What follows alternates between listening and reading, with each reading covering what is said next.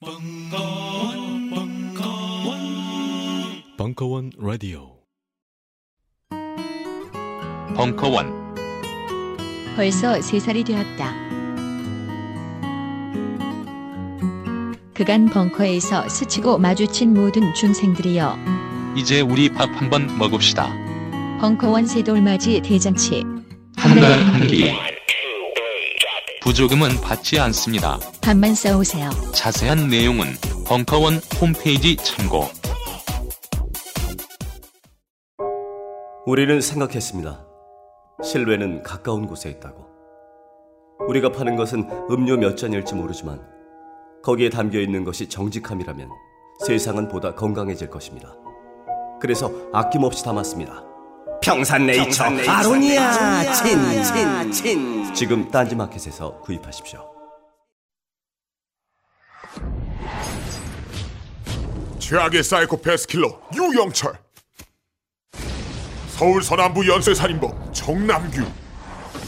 미국을 충격으로 빠뜨린 사이코 킬러 게리 리지웨이.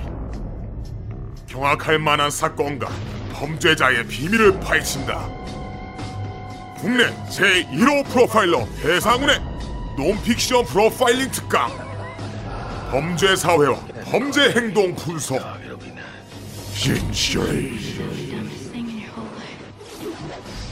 4월 2일 목요일 저녁 7시 30분 총 5주간 진행됩니다. 자세한 사항은 벙커원 홈페이지를 확인해 주세요.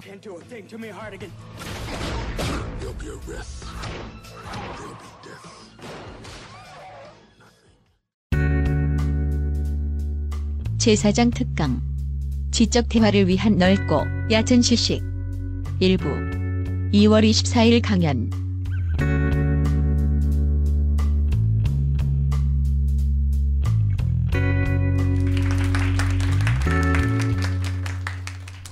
뭐 이게 소개도 없고.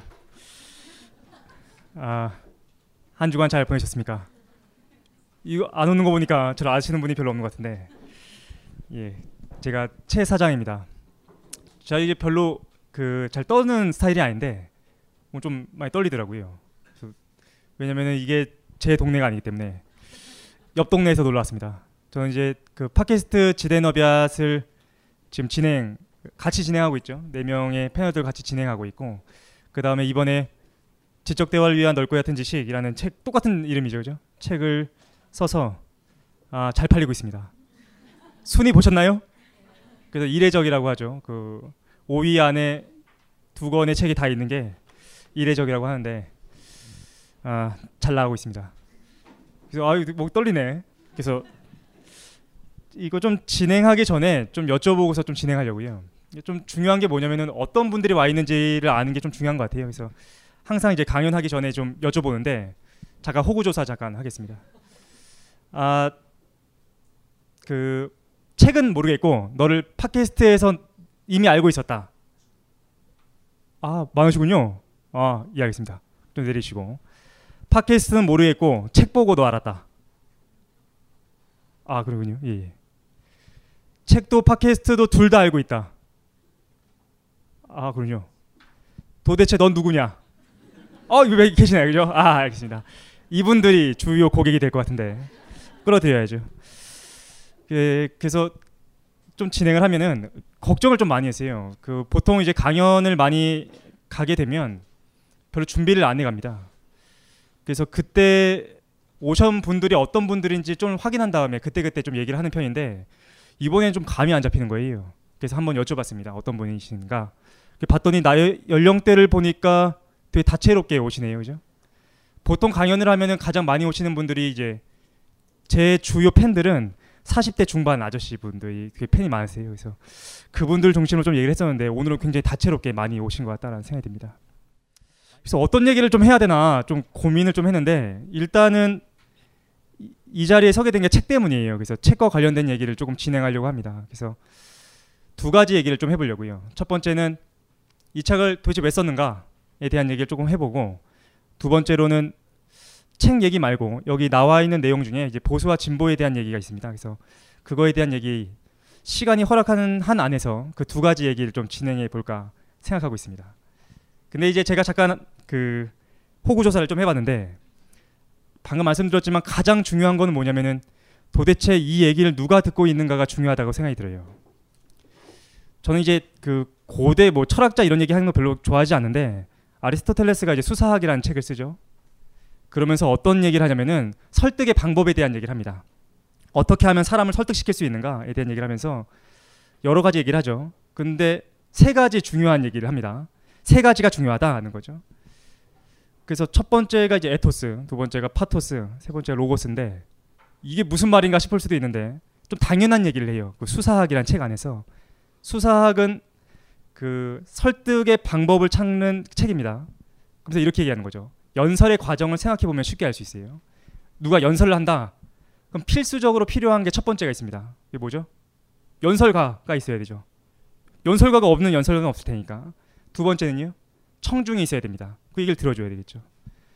세 번째로 필요한 거 필수적으로 필요한 거는 말이죠. 연설가가 있고 청중이 있는데 아무 말도 안 하고 이렇게 있을 수는 없으니까 말이 있어야 됩니다. 이 세 가지가 이제 연설에서 필수적인데 아리스토텔레스가 당연한 얘기를 해요. 이 세 가지 요소가 좋으면 설득이 잘 된다라는 거죠. 당연한 거 아닙니까? 첫 번째, 어, 연설가의 성품이 좋아야 된다라고 얘기합니다. 지금은 최 사장이 와 있지만 사실은 이제 다 의심의 눈초리를 보고 있지 않습니까? 네가 무슨 얘기를 하는지 지켜보겠어 이런 눈빛인데 만약에 마더 테레사가 왔다. 그러면 대충 말씀하셔도 감동적이죠. 그러니까 연설가의 성품이 중요합니다. 에토스인 거죠. 에토스가 있어야 된다. 두 번째는 청중의 상태가 좋아야 됩니다. 그러니까 막 아무 얘기나 해도 빵빵 터지는 청중들이 있어요. 그러면 연설가가 잘 못해도 사실은 청중의 감정 상태 때문에 그 연설은 굉장히 효과적이게 되는 거죠. 그게 이제 파토스입니다. 세 번째는 로고스죠. 청중도 그냥 뜨끔미지근하고 연설가도 그냥 별로 잘 못해요. 하지만 연설가의 그 말이 굉장히 논리적이라고 한다면 그 설득력이 있다라는 겁니다. 사실 두 가지는 해결됐어요. 이미 에토스와 로고스는 제가 이미 갖고 있기 때문에 파토스가 중요하다라는 생각이 좀 드는데 음, 오늘 얘기하게 될 주제가 사실 그게 될 겁니다. 도대체 누가 듣고 있는가에 대한 얘기를 좀 중심으로 하게 될 것 같아요. 무슨 말이냐면은 오늘 제가 두 가지 얘기한다고 했죠. 이 책을 왜 썼는가? 그리고 한 가지는 보수와 진보에 대한 얘기를 할 텐데 이 두 가지 내용을 공통적으로 묶어주는 하나의 요소가 있습니다. 그게 뭐냐면은 누가 이 얘기를 듣고 있는가라는 건데 좀 무슨 말인가 싶으시죠? 저는 이제 가장 중요한 게 뭐라고 생각하냐면은 그 연설뿐만이 아니라 우리가 삶을 살아가는 데 있어서도 우리는 자기가 생각하고 있는 대상이 있어요. 말이 좀 어려워졌습니다. 좀 쉬, 쉬운 얘기를 한번 해볼게요. 여러분이 선생님이라고 한번 해보겠습니다. 선생님이세요. 그리고 난 수학 선생님인데 우리 반에는 학생들이 너무 많은 거예요. 근데 세 종류의 학생이 있습니다. 첫 번째는 너무 수학을 잘하는 학생들이 있어요. 얘네들은 뭐 고등학생인데 거의 대학 수학을 풀 정도로 굉장히 잘하는 학생들이 있고 중간 정도 학생들이 있습니다. 중간 정도 학생들은 그냥 뭐 가리키면 알아듣는 것 같기도 하고 모르는 것 같기도 하고 그냥 억지로 하면 따라오는 학생들이에요. 세 번째 학생들은 그냥 존재만 하고 있는 학생들이 있습니다. 영혼이 빠져나가지 않게 붙잡고만 있는 학생들이 있다는 거죠. 수학에 대해서 전혀 관심도 없고 세 종류의 학생이 있다고 한다면 여러분이 선생님이다. 그러면 이건 불가능해요. 이 셋을 다 어떤 수준을 맞출 수는 없는 거고 누구를 초점으로 해서 말씀을 하실 건가요? 누구를 초점으로 해서 수업을 진행하실 건가요? 한번 물어보겠습니다. 나는 공부를 가장 잘하는 학생들을 초점으로 해서 그 수준에 맞춰서 수업을 하겠다. 있으신가요? 없네? 없으시군요. 중간 정도 단계에 있는 학생들한테 초점을 맞춰서 수업을 진행하겠다. 어, 그렇군요. 가장 못하는 학생들한테 초점을 맞추겠다. 아, 중간이 제일 많네요. 아, 아그 중간이 제일 많죠, 그죠? 그렇군요. 그럼 이제 질문을 조금 바꿔봅시다. 어떤 선생님이 가장 욕을 적게 먹을까요? 세 가지 선생님이죠. 가장 상위 클래스에 맞추는 선생님, 중간, 하위. 어떤 선생님이 가장 욕을 적게 먹을 것 같습니까? 그렇죠. 상위. 상위권 학생들한테 초점 맞춘 선생님은 욕 먹지 않아요. 그리고 훌륭한 선생님이 됩니다. 왜 그러죠? 왜냐하면 어차피 못하는 학생들은 못 알아들어요. 어떻게 가르쳐도 못하는 못 알아듣는 거야. 중간 정도를 초, 초점으로 해서 가리키는 선생님은 욕을 먹게 돼 있습니다. 왜 욕을 먹죠? 위에 있는 학생들이 욕하는 거예요. 나는 이미 다 알고 있는 내용인데 저 선생님이 잘 가르치는지 솔직히 모르겠다. 계속 딴짓하는 거예요.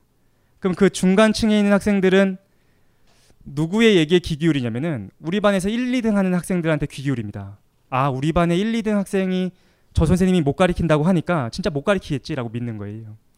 그래서 중간이나 하위권 학생들에 맞춘 선생님은 욕 먹게 돼 있어요. 반면에 상위권 학생들, 뭐 중간 애들, 밑에 애들 따라오건 말건 다 차치한 다음에 상위권 학생들한테 맞춰서 수업을 진행하면 훌륭한 선생님이 되는 거죠. 왜냐면은 상위권 학생들이 너무 재밌어요. 아, 내 모르는 건데 저 선생님 장난 아니구나. 그럼 그 얘기를 중간 학생들과 하위 학생들이 따라하게 됩니다. 그렇죠. 우리 인생도 비슷한 것 같아요. 어떤 삶을 사셨나요? 누구 우리 그렇죠. 평생을 살아가면서 자신이 어떤 기준점으로 삼고 있는 대상들이 있지 않습니까? 누구한테 잘 보이려고 하는 대상들이 있어요. 회사에 가면 부장님이 어떻게 행동하시냐면은 밑에 사람들이 어떻게 행동하든지 상관없죠. 그 밑에 애들 막, 막 해가지고 그 결과물을 뽑아서 어떻게 하죠? 잘 포장해서 위에 분한테만 잘 보이면 되는 거예요. 그분은 뭘 보고 있는 거냐면은 사장님만 보고 있는 거죠. 대학교에 다니시는 분들도 많이 계실 텐데 대학교도 그런 사람이 있지 않습니까? 계속해서 교수님 눈치만 보는 거예요. 팀 활동할 때는 제대로 하지 않고 대충 대충 참석만 하다가 어떻게든 이름 올려가지고 자기 교수님한테 잘 보이려고 하는 학생들이 있는 거죠. 인생에도 비슷한 것 같아요. 자기가 인생을 살아가면서 모든 층에 있는 사람들한테 다 잘 보이긴 힘듭니다. 사람들은 자기가 초점 그리고 주목하고 있는 층이 있어요. 그렇지 않습니까? 근데 아까 선생님 얘기로 돌아와가지고 아까 이렇게 얘기했죠. 가장 잘하는 학생들한테 초점 맞춘 선생님이 욕 먹지 않는다. 그럼 그 선생님이 가장 도덕적으로 훌륭하신 선생님인가요? 왜 여러분은 아까 중간에 있는 학생들한테 초점 맞춘다고 말씀하셨나요? 왜 누가 있었는데 왜 그러셨습니까? 물어봐야지. 사실 좀 긴장이 돼가지고 좀 웃기면서 해야 되는데 좀 너무 진지하게 하고 있는데 왜 중간이라고 생각하셨어요? 아 예, 아예 한번 들어보겠습니다. 상위권 학생들은 알아서 하지 않을까요? 공부를 더 라고 생각을 단순하게 했습니다. 네. 욕은 먹어도 괜찮다 생각해서 상위권 학생들은 어차피 알아서 공부할 거니까 그러면은 걔네들도 수학을 할 수 있을 거고 중간 학생들도 내가 가리키면 수학을 시킬 수 있을 테니까 전반적으로 수학을 제대로 할 수 있는 학생들이 늘어나겠죠. 그러니까 더 도덕적인 선생님이다라는 거죠. 맞는 말씀인 것 같아요. 정답을 말씀하셔가지고 다른 분들 얘기는 뭐 들어볼 필요도 없을 것 같은데 인생도 마찬가지 아닌가요? 위에 있는 사람한테 잘 보이려고 노력하는 것이 아니라 내 주변에 있는 사람 그리고 중간 정도 되는 사람한테 맞춰서 살아가는 사람이 도덕적이지 않습니까? 그렇죠. 그럼 이제 궁금해지기 시작합니다. 그럼 중간이 누구인가? 한국 사회에서 중간이 도대체 누구이고 나는 그 중간을 누구로 파악해야 되는가? 사실 그게 궁금해진다라는 생각이 들었어요. 그래서 오늘 얘기는 뭐부터 시작할 거냐? 중간에 대한 얘기를 하려고 합니다. 한국 사회에서의 중간에 대한 얘기를 해보려고요. 여러 가지로 우리가 파악할 수 있는데 크게 두 가지로 할 겁니다. 첫 번째는 소득을 가지고서 얘기할 거고 두 번째는 학벌을 갖고서 얘기를 할 겁니다. 궁금하지 않습니까? 우리가 4,850만 아닙니까? 4,900만 정도 됐나요? 4,900만의 중간 정도 되는 사람. 딱 중간 2,000 2,450만 정도? 맞나요? 2,450만 정도 되는 그 중간에 있는 사람은 어떤 삶을 살고 있을까요? 어떤 소득, 어떤 학벌을 갖고 있을까? 궁금하지 않으시군요. 저만 궁금한 것 같은데. 좀 진행을 해보겠습니다. 그래서 먼저 중간 값에 대한 얘기를 좀 해보겠다라는 겁니다. 좀 그 PPT가 있으니까 PPT를 좀 보시면서 하겠습니다. 제가 최 사장이죠. 넘기면 갑자기 생뚱하게 세 개는 뭐냐? 그 얘기는 잠깐만 간직하고 계시고 이 책을 이 책의 구성에 대한 얘기를 좀 하겠습니다. 그래도 이제 책에 대한 얘기니까 이 책은 지적 대화를 위한 넓고 얕은 지식 이 책은 어, 사람들이 자꾸만 얕은 지식에 대해서 다룬다라고 생각하는데 그거 아니에요. 아, 시죠 읽어보신 분은 아실 텐데 그, 그 책을 안 읽고 비판하시는 분들이 뭐라고 얘기하냐면은 얕은 지식이다, 얕은 지식이다 하는데 한 네 페이지만 넘겨보면 제가 넓고 얕은 지식이 뭔지를 정확하게 명시해놨어요. 사람들한테는 깊이 있는 지식은 누구나 갖고 있다는 거죠. 그런데 사람들 사이에 대화하기 위해서는 공통 분모가 필요하고 그것이 바로 인문학이다.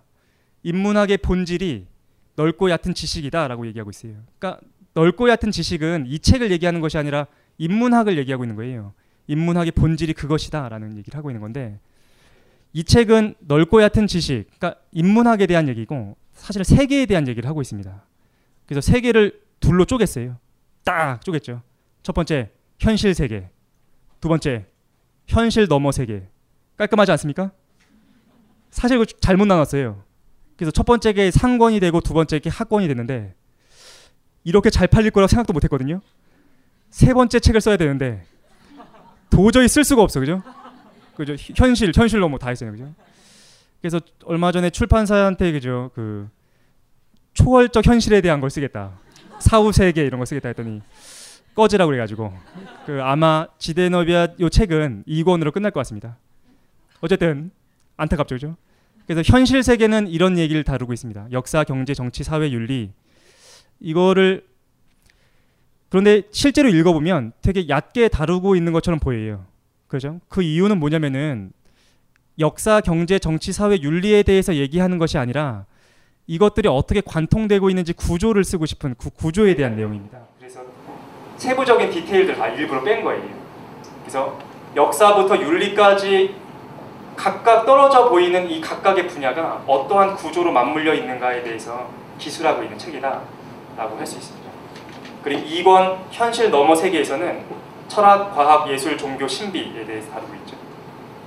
그래서 현실 너머 세계도 마찬가지입니다. 야 이게 이어져? 라고 생각하실 수도 있는데 철학부터 종교까지를 어떻게 다루고 있냐면은 절대주의, 상대주의, 회의주의라는 진리에 대한 태도를 구조화시키고 있어요.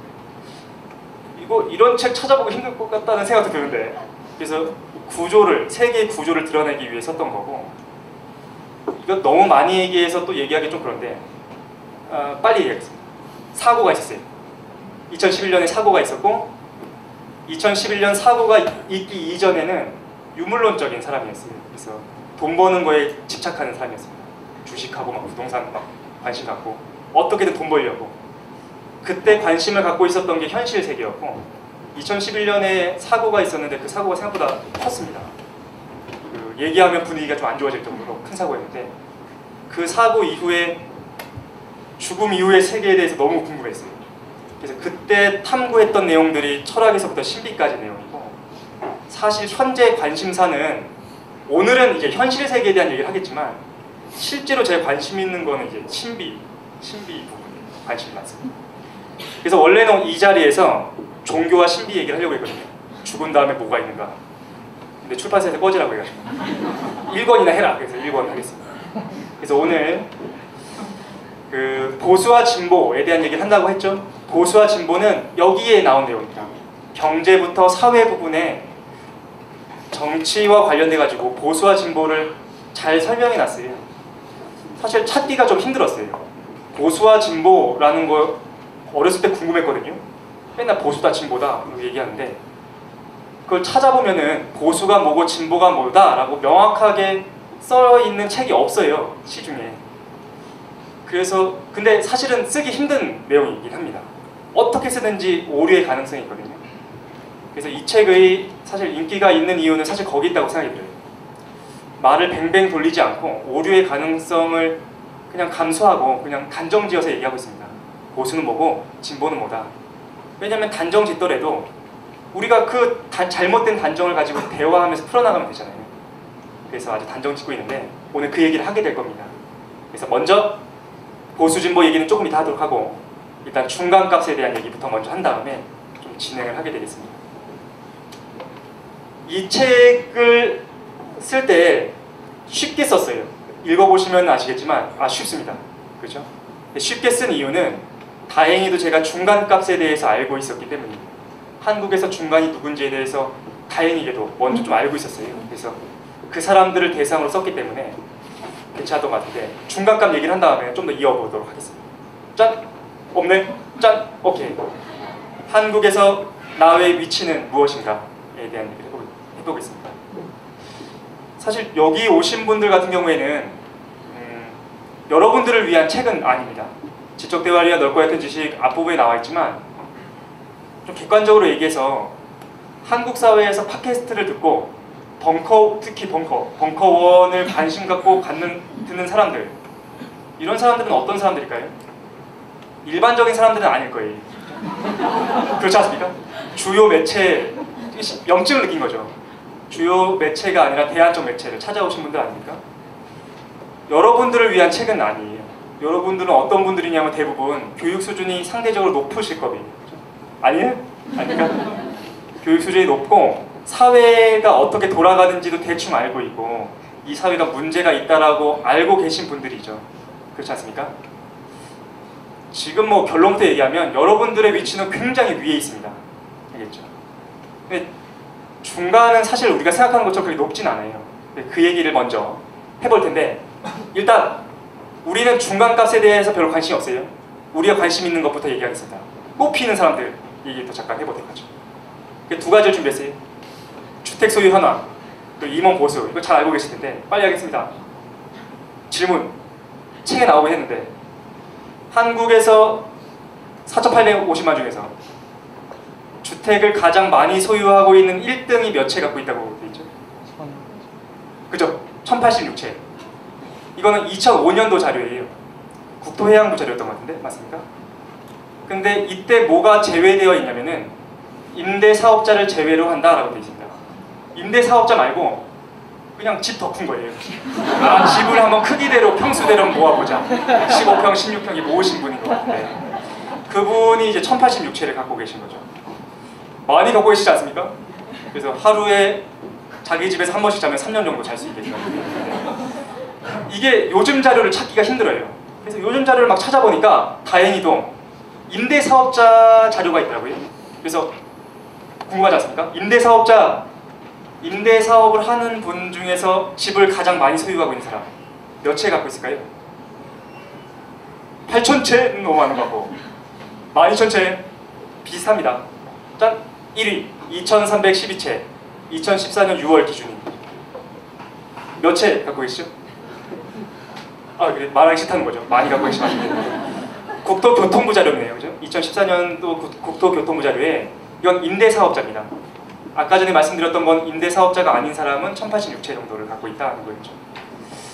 이거 혼자 갖고 계신 거예요. 여러 명이 갖고 있는 것이 아니라 4인 가족 기준으로 볼 때 이분은 만 명 정도가 사는 집을 혼자 소유하고 계신 거죠. 그죠?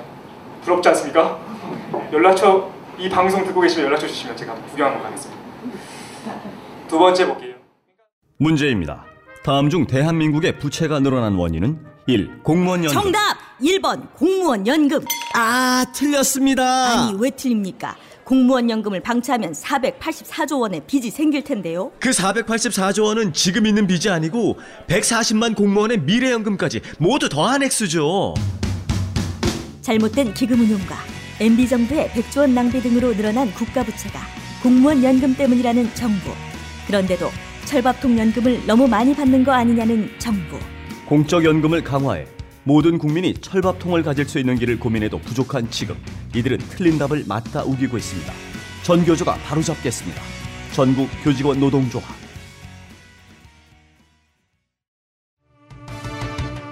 영감 왜 불러? 뒤뜰에 따다 놓은 단감 한강줄 일 보았나 고왔지. 어째서 이 몸이 늙어서 몸보신 하려고 뭐. 야이 영감탱이야 아유 그거 딴지 마켓에다가 팔려고 내놓은 건데 그걸 왜 먹었어 어?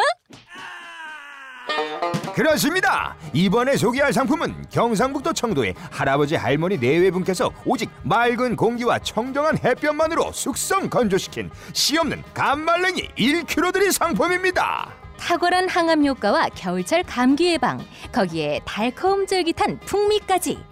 청도의 감말랭이 장인네외께서 하루 오직 10kg만을 생산하는 진정한 웰빙 식품을 백화점 판매가의 절반 값으로 오직 딴지마켓에서만 만나보실 수 있습니다. 황가루 따위 섞지 않는 100% 간의 수공업 울트라 웰빙 먹거리 청도 순결한 감말랭이 지금 바로 딴지마켓에서 만나보세요.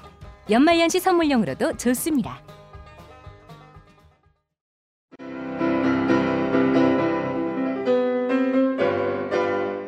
클래식은 너무 멀리 있거나 혹은 너무 가까이 있다.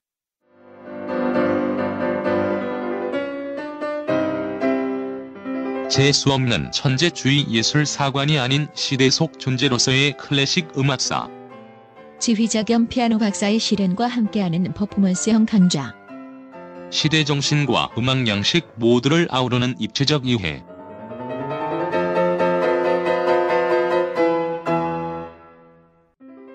(2015) 벙커원 울트라 스페셜 클래식 끝판 48주 과정 강헌, 송창진 old 클래식. 자세한 사항은 벙커원 홈페이지를 참조하세요. 두 번째 볼게요. 그러니까 잘 사는 사람은 참 잘 사는 것 같아요. 상상하기 힘들게 그죠? 두 번째 이거는 관심 갖고 보셨을 것 같은데 임원 보수 그죠? 최고 임원들 보수에 대해서 작년에 발표가 있었어요. 작년 겨울인가 맞죠? 그래서 연봉 1년에 가장 많이 받으시는 분이 얼마 받았죠? 그죠? 300억 받으셨어요. 최태원 회장님께서 300억 받으셨죠. 딱 이름 나와도 되나? 그분 동생이 좀 무서우신 분인데 1위를 보면 어이구 300억 아, 좀 생각보다 적어요 그죠? 연봉 아 이건 같은 사람 아닙니다 연봉 1위랑 배당금 1위를 따로 다른 사람이에요. 그래서 연봉 1위는 최태원 회장님이시고 SK 연봉은 안 받으시고 배당금만 받으셨던 분이 이건희 회장님이시고요. 1786억. 사실 감이 안 오죠. 왜냐면 너무 익숙해. 몇억 몇조 당연히 이 정도 갖고 있겠지 생각이 드니까 감이 안 오는데 이거는 전 재산이 아니라 1년 동안 버신 거죠. 그죠? 작년에 얼마 버셨습니까? 뻐질한 눈빛을 알겠습니다 이거 많지 않습니까? 요즘에 로또 얼마죠? 아 로또 얼마가 아니라 로또 당첨되면 얼마 줍니까? 25억 정도 주지 않습니까? 25억 정도 주는데 세금 떼고 하면은 실제 실수령액이 얼마 안 될 거예요. 33% 정도 될 것 같은데 정확하게 모르겠습니다. 그러면 평생에 한 번 될, 될까 말까 하는 로또 한 번 타는데 한 20억 정도 되는데 평생에 한 번 있을까 말까 그죠? 근데 자주 타시는 거죠 그죠? 1786 1년에 계속 빵빵빵 터지는 것 같은 거죠. 하루에 얼마를 버시는 거죠? 잘 사시는 분들은 잘 살아요 그죠? 그리고 사실 우리가 관심 갖고 있는 거는 이분들입니다. 그죠? 이분들의 일, 일거수 일투족을 보고 있죠. 얼마를 벌지? 잘 사는 사람들 얼마나 갖고 있지? 그리고 이렇게 버는 게 자연스럽다고 생각해요. 전 집에 TV가 없어가지고 드라마를 못 보는데 누가 TV 남는 거 있으면 해주시면 근데 TV 드라마를 보면은 좀 이상할 때가 있어요. 가끔 보면은 드라마를 보면 그 전형적인 집이 어떻게 나오냐면은 복층이야 왜 하필이면 그래서 꼭 카메라 뒤쪽에 계단이 있어요 그죠? 복층을 강조하기 위해서 계단이 있고 소파가 너무 좋아 그리고 나- 머리 희끗희끗한 아- 아버지가 딱 가운데 딱 앉고 가족 회의 한번 하자 그러면 며느리랑 사위들이 와가지고 예 아버님 부르셨습니까? 정상적인 집인가요? 그런 나는 그런 집에서 살고 있다네? 나야 그거 정상적인 거 아니냐? 사실 정상적인 집안이 아닐걸요? 그죠? 그거 되게 이상한 집안 아닙니까? 평균적인 집안은 아니고 제 친구 중에는 그런 사람이 한 명도 없는데 근데 우리는 그 사람들을 보면 어떻죠? 정상적으로 보여요 이상하다고 생각하지 않는다 우리는 누구를 보고 있느냐 높은 사람들을 자꾸 보고 있어요 그렇죠 조금 내려와 봅시다 하늘에서 좀 내려올 필요가 있어요 내려 한국의 중위값 얘기를 할 건데 중위값 얘기하기 전에 한국의 10% 얘기를 먼저 하겠습니다 한국 상위 10% 요거는 그 동국대학교 성함을 말씀드릴 때마다 좀 부끄러우신 김남년 교수님께서 동국대학교 김남년 교수님께서 발표하신 자료입니다. 소득세 자료를 통계내셨어요. 일단 보면 발표하신 자료에 의하면 이렇게 되어 있습니다. 개인 소득자 여기서 말한 개인 소득자는 취업 취업을 한 사람뿐만이 아니라 그 전년도에 조금이라도 아르바이트나 아니면 비정규직을 통해서 돈을 번 사람들을 얘기하는 거예요. 그 사람들 전체. 그럼 아마 3,500만 정도 됐던 것 같은데. 상위 10%는 얼마를 벌고 있을까요? 우리 우리가 지금 100명 정도 오지 않았습니까? 이 중에서 10명 정도는 1년에 얼마를 벌까요? 8천만 원. 이 1년에 2천만 원이요? 8천. 8천만 원. 그 정도는 벌어야 되는 거 아닙니까? 그 10%인데. 그죠? 통계에 따르면 얼마 버냐면 짠 4천만 원.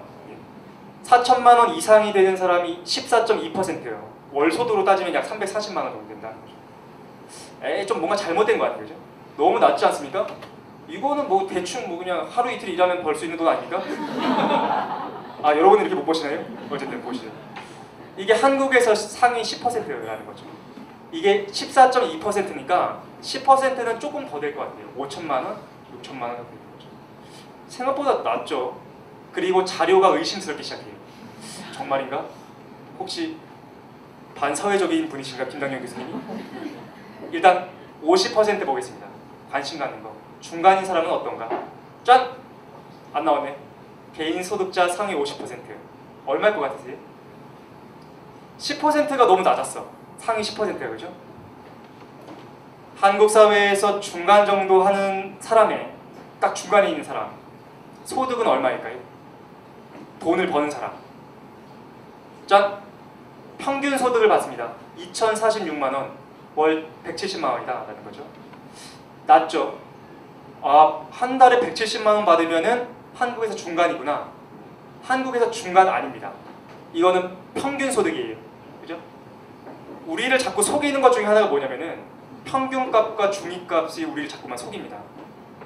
평균값과 중위값을 대부분 구분하실 수 있을 거라고 생각하는데 구분하지 못하시는 분은 계속 자료에 속아요.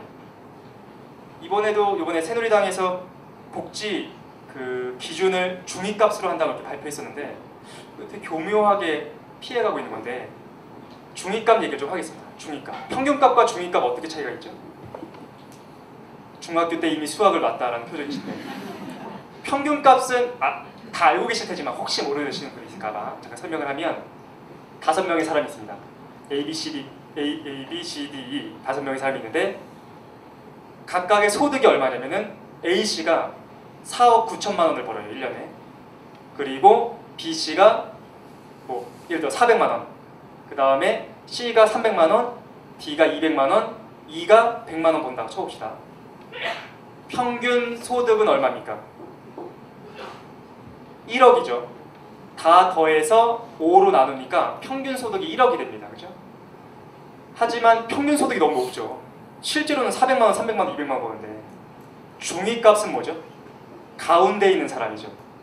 중위 소득은 얼마입니까? CC의 소득 400, 300만 원이었죠. 평균 소득은 1억이 되지만 중위 소득은 300만 원이 거예요. 지금 발표된 2,046만 원, 1년에 2,046만 원을 번다는 것은 평균 소득입니다. 이건 누가 끌어올렸냐면은 아까 최태은 회장님과 이건 회장님께서 막 끌어올려줬어요. 워낙 많이 벌으시니까. 중위 소득은 얼마죠? 이거 자료 되게 유명했어서 아실 것 같은데 중위 소득 얼마였습니까? 한국에서 중간 돈 버는 사람의 중간 1,074만 원이었죠. 월 소득으로 환산하면 89.5만 원, 89만 5천 원. 아닌 것 같아요, 그죠? 야, 야 이거는 뭔가 통계가 잘못됐거나 아니면 뭐 이제 뭐 탈세가 많거나. 근데 어제 자료는 화, 사실이니까. 지금까지 이렇게 방대한 자료를 조사한 게 김당현 교수님이 처음이라고 하더라고요. 어쨌든 한국에서 월 90만 원 정도 벌면 그분은 중간 정도 한다라는 거예요. 그럴 것 같지 않죠, 그죠? 그런데 사실이에요. 여기 미술이나 이쪽에 그 디자인 하시는 분들은 잘 아실걸요? 되게 박봉이에요. 제가 알고 있는 그 동생 중에서도 동국대면 굉장히 좋은 대학교니까 동국대학교 미대 나왔는데 한 달에 얼마 받냐면은 그 디자인 정말 잘하는 학생이거든요. 고등학교 수재였는데 한 달에 100만 원 받고 거기서 중소기업에서 일하고 있는 거죠. 이게 적게 받는 게 아니라 전국적으로 보면 이분이 중간이라는 거예요. 아닐 것 같죠, 그죠? 저도 아니라고 믿고 싶습니다. 어쨌든 이게 개인 소득자 한국에서 90만 원이면 중간 정도 간다. 다음 거 보겠습니다. 학력은 어떻게 되는가? 한국에서의 중간인 사람은 어, 얼마 정도 되는 거죠? 어, 전체 그러니까 한국에서 이제 0살부터 60살까지 전체를 따져 보면 대학을 나오신 분과 나오지 않으신 분은 5대 5입니다. 아시죠? 대학을 나오면 50%예요. 안 나오면 50%인데 그건 너무 옛날 분들이 섞여 있어요. 할아버지 할머니가 섞여 있으니까 그거 말고 근래를 보겠습니다. 요 몇 년, 요 몇 년 볼게요.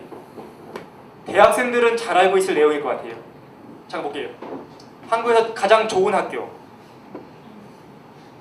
아, 예를 얘기해도 되겠죠? 서울대, 연세대, 고려대 아닙니까? 뭐 카이스트도 있고 여러 가지 있겠지만 몇 명 정도 가죠? 한 해 예를 들어서 한 해 같은 나이 또래는 약 65만 정도 됩니다. 그 중에서 몇 퍼센트가 서울대 연고대를 갈까요?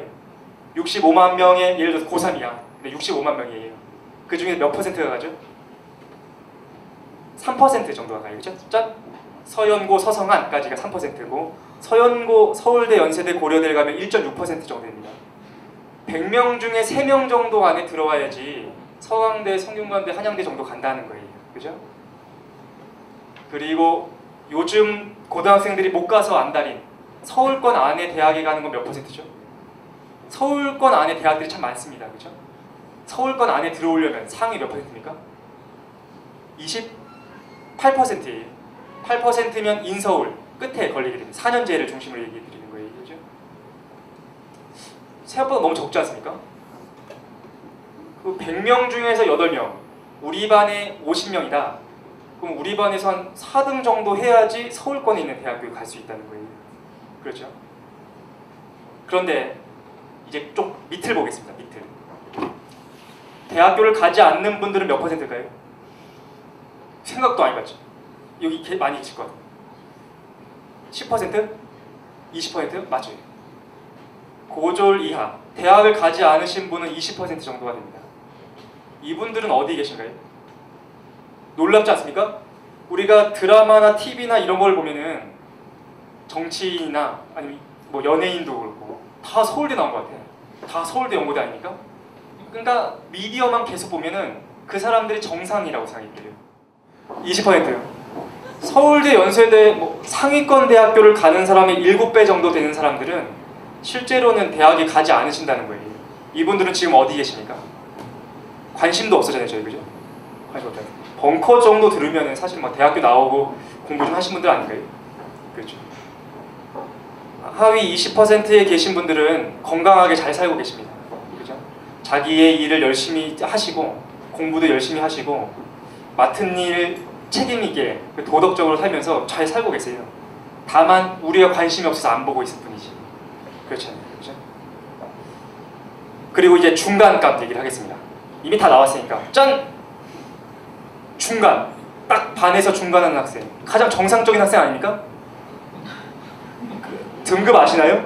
요즘에 등급으로 돼 있어요. 1등급에서부터 9등급으로 돼 있고 퍼센트로 보면 5등급이 중간인 학생입니다.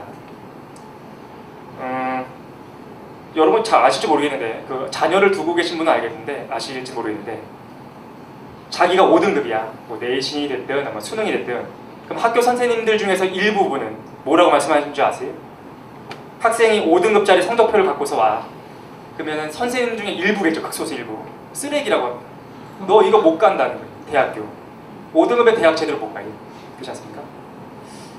어, 쓰레기인가요? 아니에요. 가장 정상적인 학생이에요. 그렇죠. 가장 이상한 학생들 누굽니까? 이 사람들이 이상한 학생이야. 3%. 변태 아닙니까? 야, 고등학생인데 막 자기 인내심이 엄청난 거야. 나는 대학교를 꼭 가서 성공하겠다. 고등학생인데. 변태죠. 3%가 변태인 거고. 5등급인 학생이 가장 정상적이고 건강한 학생들인 거예요.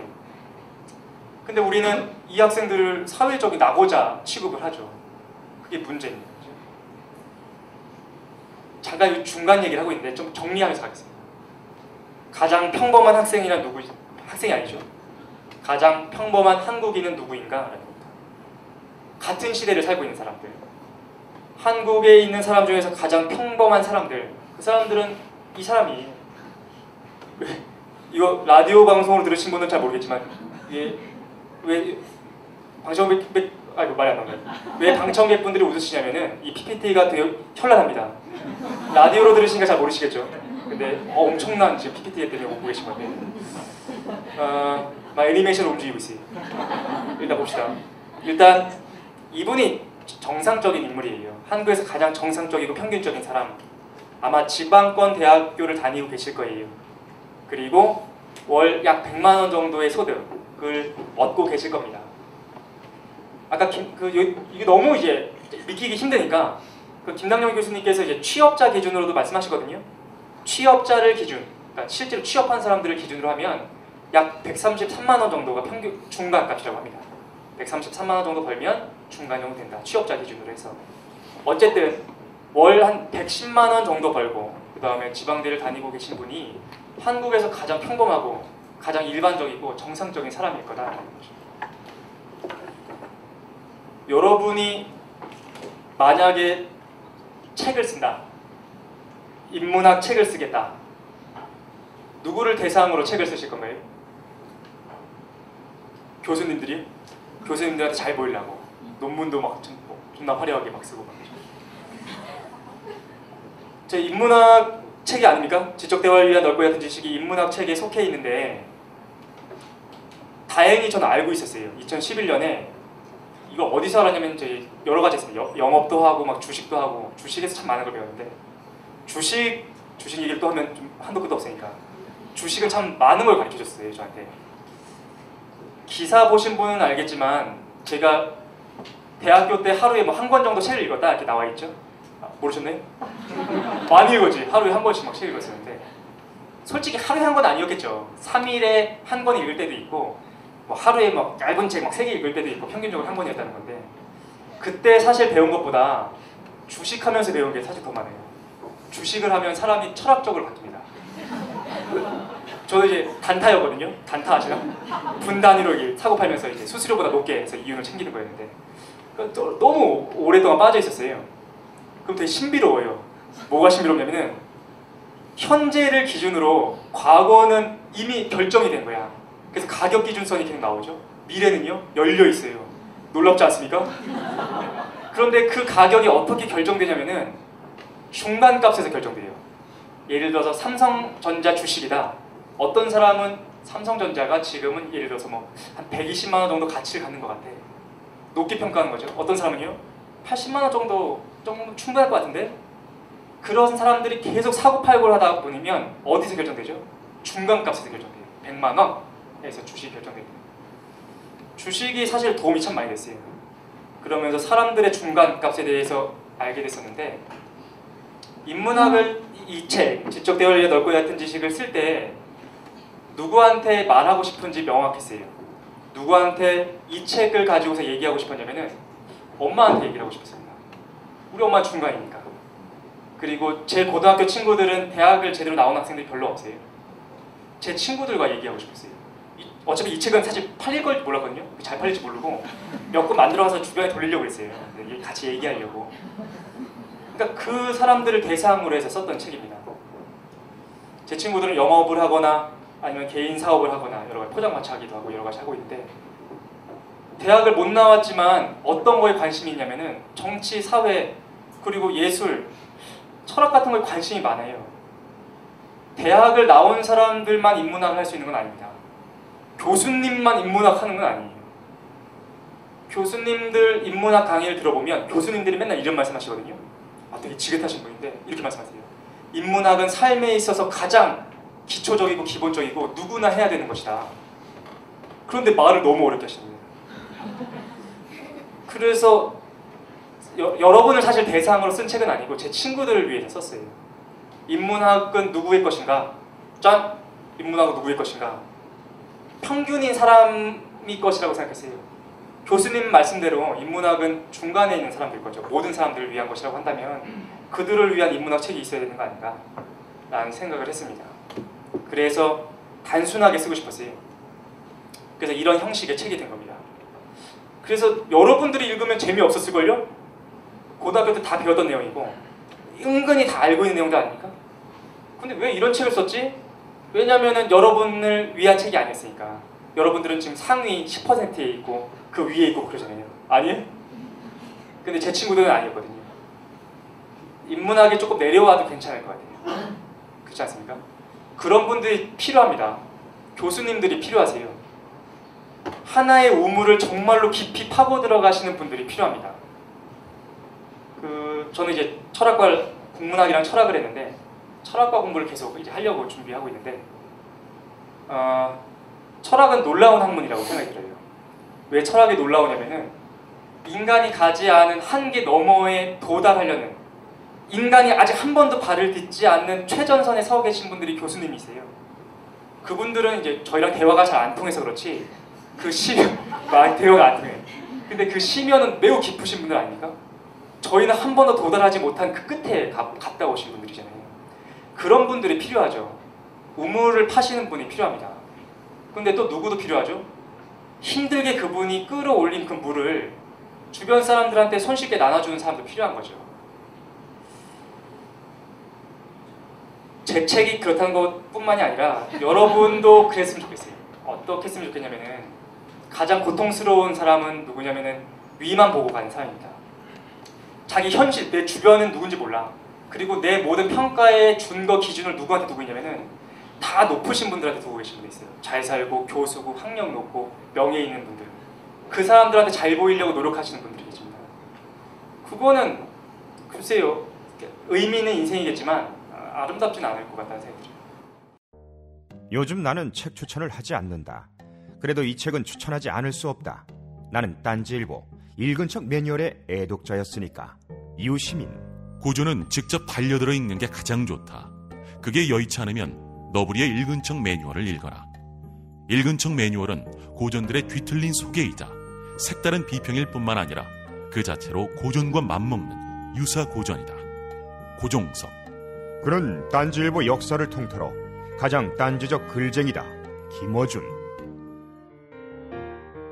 고전이 얼마나 재밌는가를 은하계에서 가장 재밌게 설명하는 책. 딴지 편집장 너브리의 고전문학 읽은 척 매뉴얼. 아직 고전을 모르는 분들께 그리고 이미 고전을 알고 있는 분들께도 강력 추천합니다. 지금 바로 전국 서점에서 만나보세요.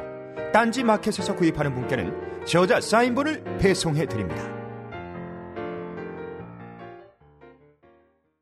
안녕하세요. 딴지 마켓 조립 PC 전문 업체 컴스테이션의 이경식입니다. 혹시 알고 계십니까? 용산 선인상가에 빛나는 1층 130호. 제 머리 때문에 빛나는 건 아니고요. 저희 컴스테이션이 여러분들을 기다리고 있는 곳입니다. 2014년 가을 저희 컴스테이션은 전국의 컴퓨터 호객님들을 탈출시켜 주기로 결심했습니다. 더 이상 용산에서 어리버리하게 돌아다니지 않아도 될 우리 딴지스를 위해 신뢰와 정직함으로 컴스테이션이 선인상가 1층 130호에서 여러분들을 기다리고 있겠습니다. 친절함이 무엇인지 경험해보고 싶으신 분들은 주저하지 마시고 놀러오세요. 마음을 담아 설명드리겠습니다. 전국의 딴지스들이 엄지손가락을 치켜 세울 때까지 최선을 다하겠습니다. 지금 당장 궁금하시거나 나오시기 부끄러우신 분들을 위해 휴대전화도 개방해 놓겠습니다. 011-892-5568번 전화 주십시오. 고맙습니다. 컴스테이션은 조용한 형제들과 함께합니다.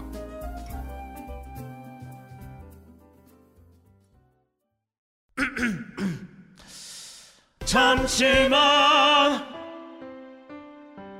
안녕하세요. 저는 바다니 가득의 성재훈입니다.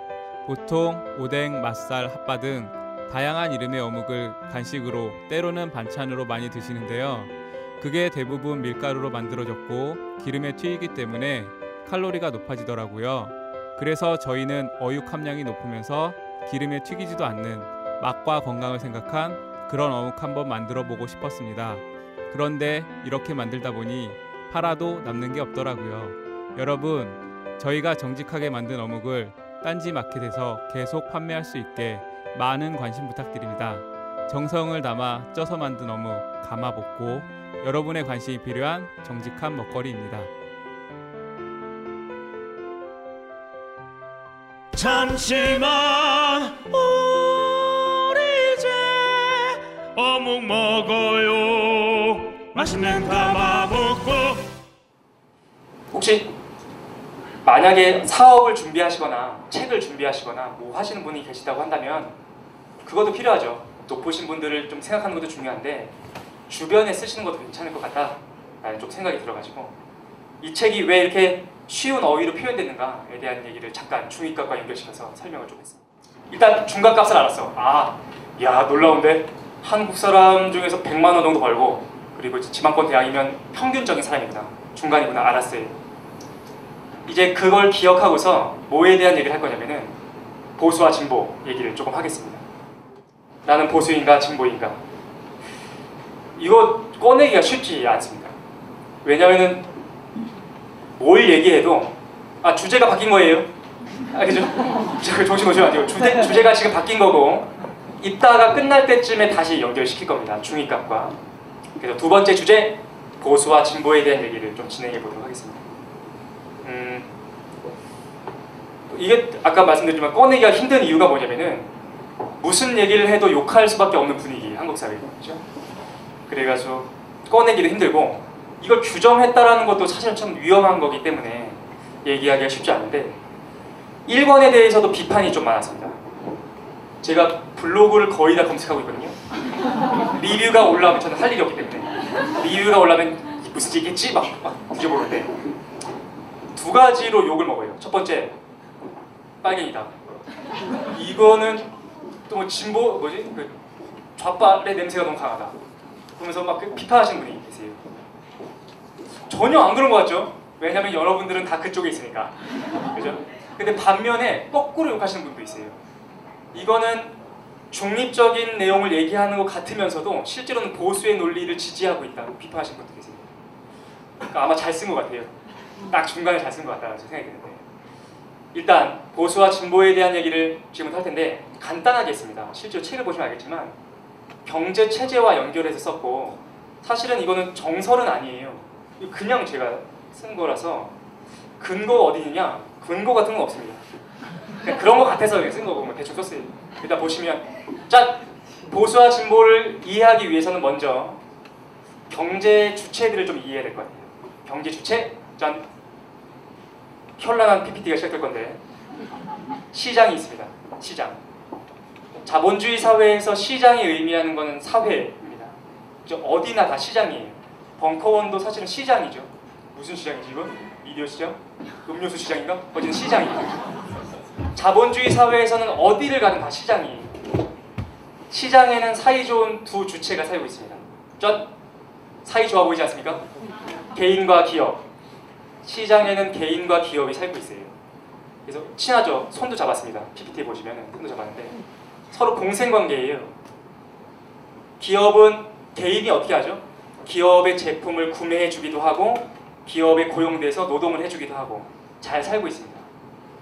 이들은 시장에서 자유롭게 살고 있어요. 그런데 세 번째 주체가 있습니다. 전 정부죠. 야 정부 머리가 왜 그러냐? 국회의사당 이거 제가 그린 거예요. 놀라지 않습니까? 책에도 책에 있는 그림도 이제 제가 그린 건데 출판사에서 디자인해주고 이따 보면 우리 사회에는 세 가지 주체가 있습니다. 첫 번째 개인, 기업, 정부 세 가지 주체가 있어요. 개인과 기업은 시장에 존재하고 있다. 정부는 시장 밖에 있습니다. 정부는 계속해서 개인과 기업한테 놀아달라고 그래요. 야 좀 놀아줘 같이 놀자. 근데 개인과 기업은 그걸 별로 좋아하지 않습니다. 왜냐면은 정부가 시장에 개입하는 게 어떻게 개입하죠? 정부가 시장에 개입하는 방법. 박근혜 대통령이 벙- 벙커원에 어떻게 개입하고 있습니까? 미디어를 통제 그런 거 말고 본질적으로 정부가 우리 시장에 어떻게 개입하죠? 어 그죠 세금이에요. 벙커원은 정부와 대치되는 것처럼 보일 수도 있으나 실제로는 꼬박꼬박 납세를 하고 있습니다. 그렇지 않습니까? 정부에다 주는 거죠. 정부가 우리가 싫은 이유는 뭐냐면은 자꾸만 세금을 달라고 해요. 그래서 세금을 뺏겼습니다. 야 세금 좀 줘. 세금을 가져가는 거죠.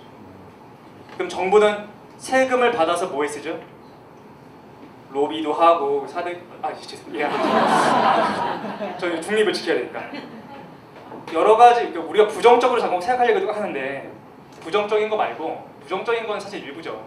본질은 뭐죠? 세금의 본질, 복지, 그죠? 복지에 있습니다. 그죠? 짠. 정부는 시장으로부터 세금을 걷어서 복지의 형태로 시장에 돌려주게 됩니다. 그렇죠? 정리하면 이렇게 볼 수 있어요. 시장과 정부가 있다. 정부는 세금을 통해서 시장에 개입한다라는 거죠. 이걸 그래서 뭐라고 우리가 부르냐면은 정부의 개입 그리고 시장은 시장의 자유 이렇게 부릅니다. 제 책이 단순하게 되어 있는 이유는 뭐냐면은 경제 체제를 이 두 가지 개념으로 구분했어요. 시장과 정부의 관계에 따라서 구분했습니다. 두 가지 종류의 사회 체제가 가능해요. 첫 번째, 어떤 사회는 시장의 자유가 무한대로 보장됩니다. 반면에 정부는 개입하지 않아요. 쉽게 얘기해서 어떤 거죠? 세금을 걷지 않는다는 얘기입니다. 그럼 복지도 어떻게 돼요? 낮아지겠죠. 두 번째 사회는 어떤 사회냐면은 강력하게 정부가 개입하는 사회가 있습니다. 시장의 자유를 축소하고 정부의 개입을 늘리려는 체제가 있는 거죠. 이 사회는 세금을 높이게 됩니다. 정리했어요? 단순하죠? 첫 번째 세계, 시장의 자유가 있는 사회는 정부가 개입하지 않음으로써 세금이 낮고 복지 수준이 낮을 수밖에 없다. 두 번째 사회, 정부가 강력하게 개입하는 사회는 세금이 높고 복지가 높을 수밖에 없다. 이거 2011년에 쓴 건데 재밌게도 요번에 딱 맞죠, 그죠? 박근혜 대통령께서 이제 증세 없는 복지 그 논란이 되고 있지 않습니까? 근데 그게 사실은 본질이에요. 어, 그 얘기 좀 차차하도록 하고 우리가 정부에 대해서 얘기할 때 정부의 개입을 자꾸 규제라고 생각하는데 그러면 사회의 본질을 보기가 힘들어요. 규제도 맞지만 실제로는 세금을 갖고서 얘기를 해야 됩니다. 그 두 가지 사회가 있는 거죠. 물어봅시다. 어떤 사회가 더 좋은 사회인가요? 만약에 이건 지난번에 이제 강좌할 때 들으신 분도 있을 것 같은데 비슷한 내용이긴 한데 여러분이 이제 어느 날 눈 떠보니까 대통령이 돼 있다. 딱 눈 떠더니 대통령이었던 거예요. 그러면 한국 사회 지금 현재를 기준으로 해서 세금을 높이고 복지를 높이실 건가요? 아니면 세금을 낮추고 복지를 낮추실 건가요? 나는 이렇게 하겠다. 세금은 낮춰야지 복지 높일 것이다. 그거 지금 문제되어 있잖아요, 그죠? 그러니까 논리 논리적으로 가능하지가 않은 거예요. 그거 어떻게 합니까, 그걸? 하실 수 있다고 하셨으니까 하실 것 같긴 한데 한번 물어볼까요? 위의 사회, 시장의 자유가 보장되는 사회로 앞으로 지금을 기준으로 앞으로의 사회가 그렇게 돼야 된다. 있으십니까? 한 명 한 분이 드시려다가 지금 눈치 보고 내리셨는데 시장의 자유가 더 보장돼야지. 이분들이 참 소심하게 이렇게 들고 계신데 정부의 개입이 강조돼야 된다. 어, 조금 더 있는데 다들 주저하시는군요. 이거 내용 어렵지 않죠 아직까지는 그죠? 어떤 사회가 더 선한 사회죠? 그렇게 얘기하기 힘들어요. 선과 악의 문제는 아니고 우리가 결정해야 되는 상황입니다. 그죠? 각각의 체제는 이득을 보는 사람들을 만들어냅니다. 짠! 아, 현란하지 않습니까, PPT? 잠깐 보시면 위의 사회, 세금이 낮고 복지가 낮으면 어떤 사람들이 이득을 볼까? 복지가 낮으면 누구나 다 싫어요, 솔직히, 그죠?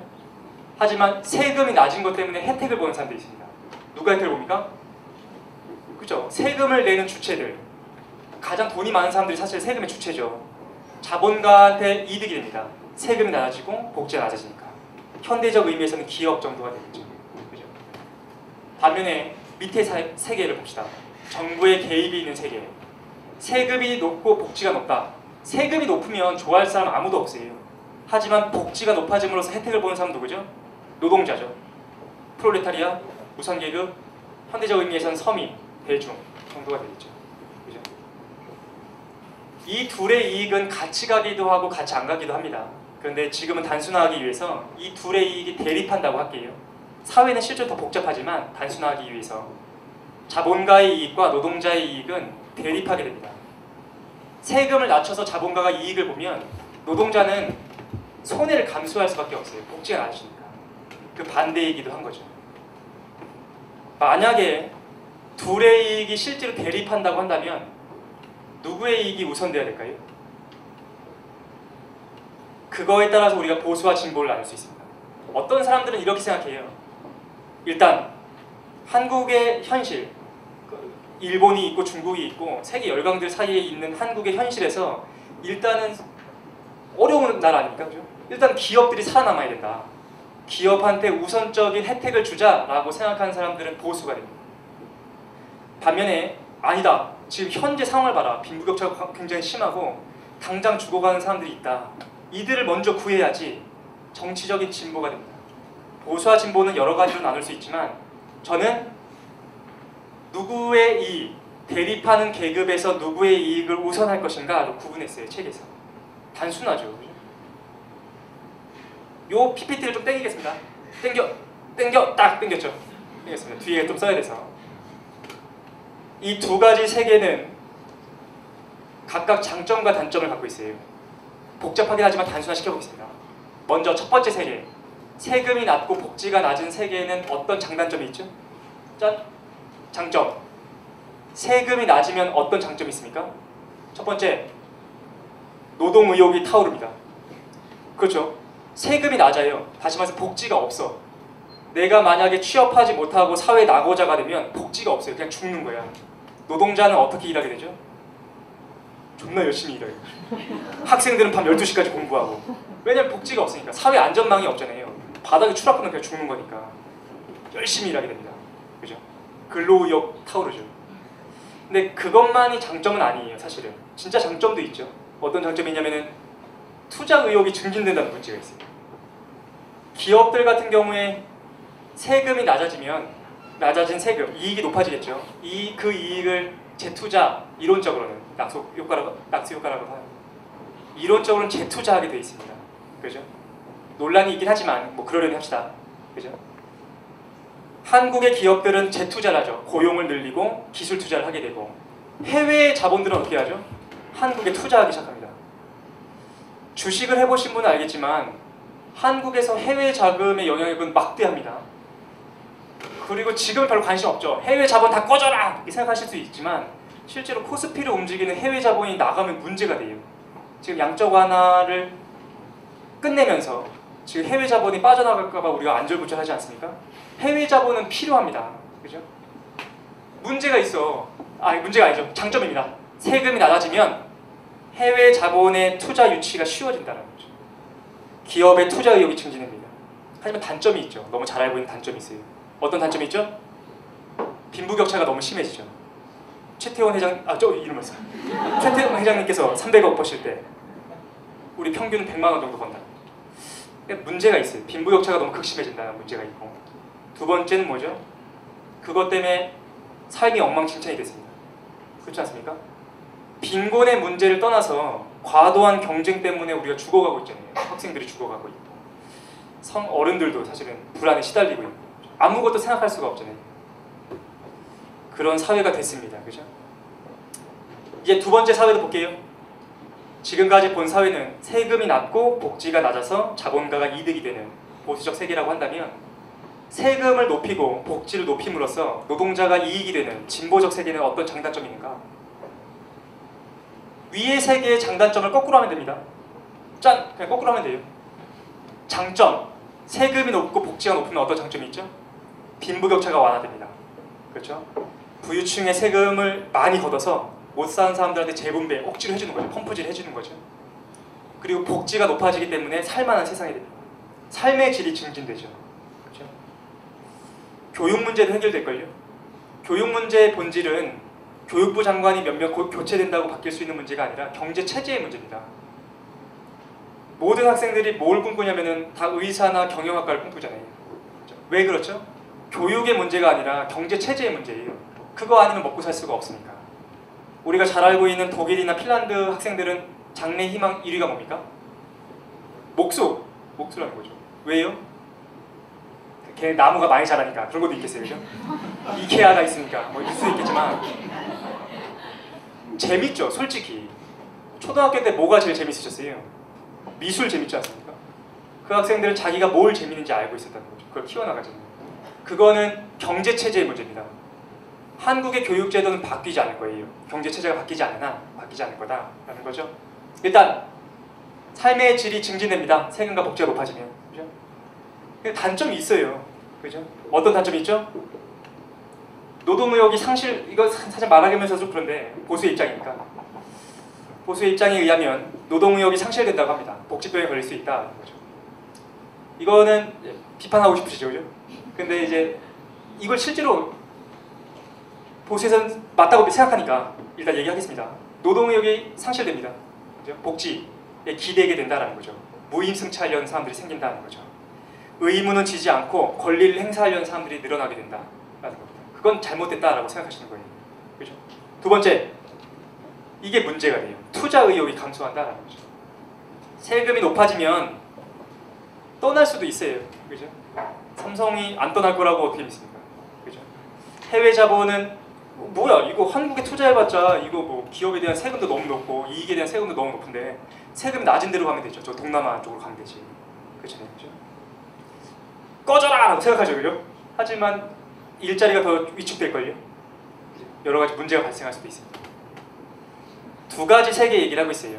세금과 복지가 낮은 세계와 세금과 복지가 높은 세계에 대한 얘기를 하고 있습니다. 이 세계는 객관적으로 보면 장단점이 있어요. 그렇죠? 그리고 선악의 문제는 아닙니다. 그런데 이거를 윤리적인 문제로 끌어내고 싶으신 분들이 계세요.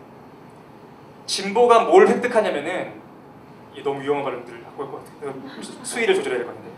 진보가 윤리적 담론을 획득합니다. 그죠? 진보는 윤리적이잖아요. 정의롭고.